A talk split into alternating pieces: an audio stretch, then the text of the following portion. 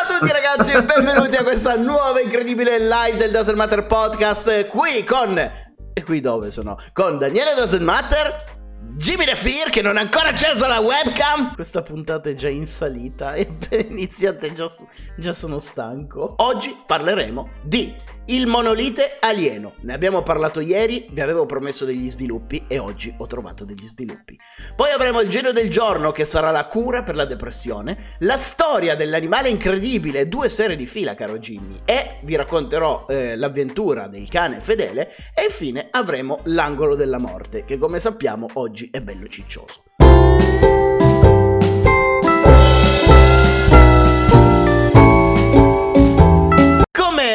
vi avevo accennato, ieri abbiamo parlato di questo misterioso monolite ritrovato nel deserto dello Utah, di cui nessuno conosce la sua natura, chi l'abbia fatto e perché.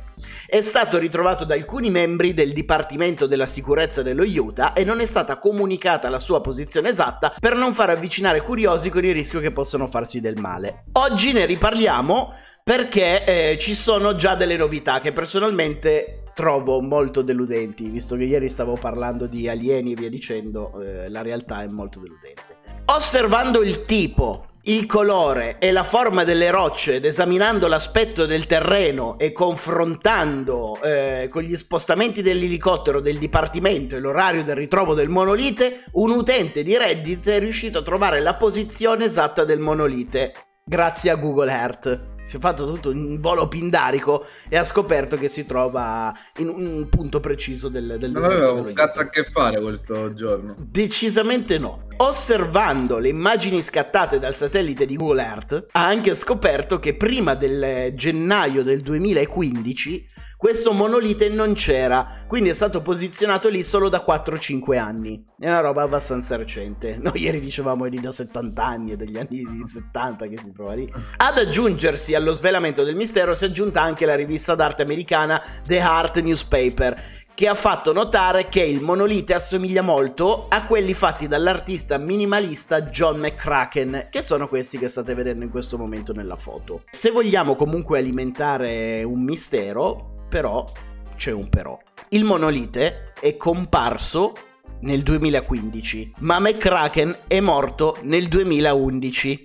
Quindi, anche se fosse una sua opera, perché si trova disposta nel mezzo del nulla del deserto dello Utah? E perché è stata messa 5 anni fa proprio in quel punto? e soprattutto da chi, visto che McCracken è morto. Ora l'ente per il territorio dello Utah dovrà decidere se continuare le indagini oppure semplicemente abbattere e rimuovere il monolite. Comunque, allora, può essere una delle sue ultime volontà di questo tizio. Dice, metti una mia opera d'arte in mezzo al nulla di un cazzo e Probabile.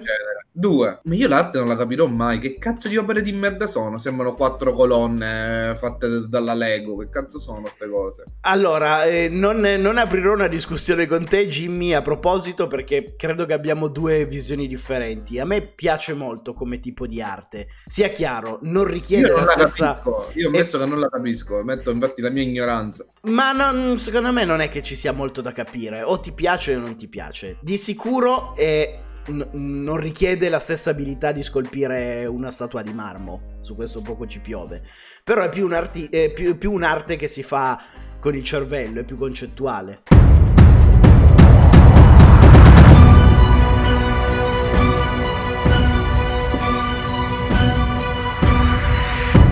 Secondo l'OMS, che cos'è Fede l'OMS? Questo è campo tuo. L'Organizzazione Mondiale della Sanità. Eh, lo, eh, lo, sapevo che eri ferrato sull'argomento. Nel 2030 ha detto che la depressione sarà, sarà la malattia più diffusa nel mondo e attualmente colpisce 300 milioni di malati su tutta la Terra e tra questi, tra questi malati di depressione, rientra Person Ton, un musicista dell'Oregon che si è affidato alle cure di Ronald Rosen, il suo medico di base. Person soffriva di depressione a causa di una situazione non proprio idilliaca con la moglie. Così, dopo anni di cura, il paziente era diventato addirittura amico intimo del dottore, a cui confidava tutte le vicende che capitavano con sua moglie. Le cure del signor Ton sono iniziate nel 2015 e fortunatamente la depressione dell'uomo è sparita completamente nel novembre del 2018. È guarito, quindi sta bene, non parliamo di morti. Come, come, guarita, come guarito da questa depressione? Quando entrando nello studio medico del dottor Ronald Rose, questo che vediamo in foto, lo ha beccato fare sesso con la sua stessa moglie. Ma non si è trattato di un caso sporadico, infatti la relazione con la moglie del suo paziente era iniziata nel 2015, esattamente quando Pearson si è presentato per farsi curare la depressione causata dal rapporto in frantumi con la moglie. Morale della storia, come dicevo, la depressione di Pearson Ton è sparita quando ha chiesto un risarcimento di quasi 3 milioni di dollari per negligenza professionale al suo medico e dopo aver divorziato dalla moglie. Quindi per tutto ciò entra nel genio del giorno. Io posso dire però una cosa, la moglie sembrava più carina nella prima foto, da quando frequenta il dottore è diventato un gabinetto. No, quella è la moglie del dottore.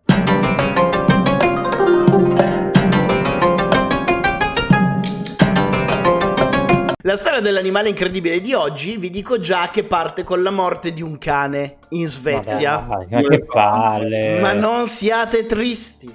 Questo cane è morto 8400 anni fa 8400 anni fa? Sì, segnalo. Prima di Cristo, quindi. Prima di Cristo. Sono, mm. Stiamo parlando di due cani differenti. Ne parliamo oggi, nonostante siano passati 8400 anni, perché eh, il suo ritrovamento è avvenuto proprio ieri ed è una storia molto tenera. Eh? Già partivate con no, il cane morto, invece vi racconto una storia tenera. Nel quartiere di Ljungaviken a Solvensborg, Durante degli scavi archeologici è stato rinvenuto lo scheletro di un cane risalente all'età della pietra.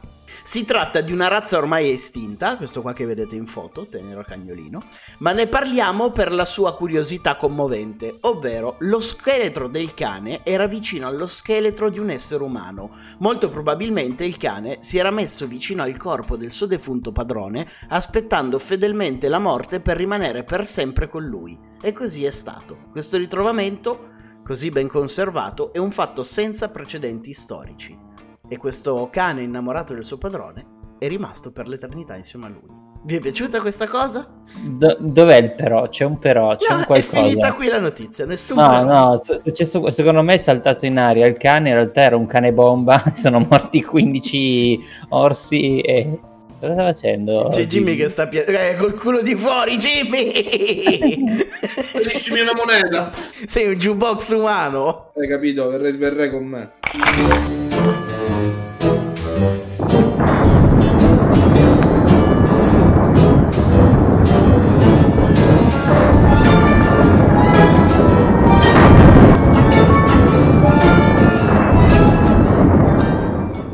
All'età di 60 anni si spegne qualche ora fa una leggenda del calcio mondiale. Lo sapete già tutti, ma l'angolo della morte ne deve parlare.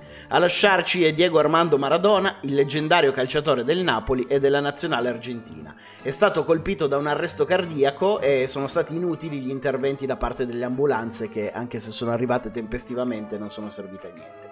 Tutto il mondo del calcio è in lutto per la morte del più grande calciatore di tutti i tempi.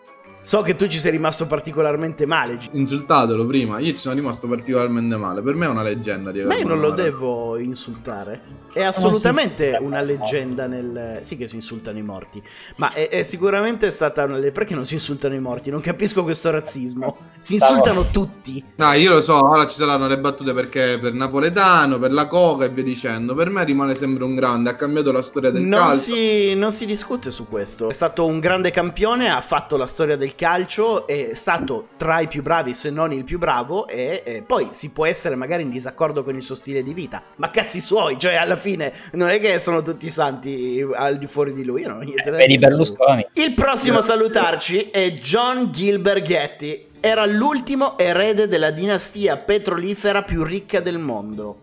La sua eredità leggendaria si gira intorno ai 5 miliardi di dollari E altrettanto leggendario è il lato oscuro della sua morte. È mancato ieri, all'età di 52 anni, in una stanza d'albergo a Sant'Antonio, in Texas, per ragioni ancora ignote. In modo misterioso è morto anche suo zio nel 73, suo fratello John di qualche anno fa, ritrovato in una vasca piena di sangue per emorragia accidentale e il padre morto per droghe. È una famiglia di petrolieri super famosa che ha fatto la storia d'America e gira una maledizione intorno a loro. E eh, pensate, giusto per dirvi quanto sono famosi, il nonno di Gilbert, di questa persona qui, era talmente avaro e talmente famoso che ispirò Walt Disney per la creazione del personaggio di Zio Paperone. Questo dovrebbe darvi un metro di misura per capire quanto era potente la sua famiglia e soprattutto conosciuta. Minchia, 5 miliardi, cioè... Sapevo che ti interessava solo quello e non la storia di Zio Paperone. Non mi interessava niente, 5 miliardi, guardo lì la faccia, questo, questo sì che se l'è pippati, un mezzo miliardo se l'è pippato sicuro, guarda che faccia che c'ha. Magari eh, la foto gli hanno scattato dopo una giornata in piscina, che ne sai? La live di oggi finisce qui, noi ci vediamo domani alle 18 su YouTube con questa puntata rimontata, domani sera alle 21 con una nuova puntata del Doesn't Matter Podcast insieme a Jimmy Da Fear e per domani mm, normalmente Federico Alotto, ma domani Fede non ci sarà. Ciao ragazzi! Ciao ragazzi, ci vediamo domani!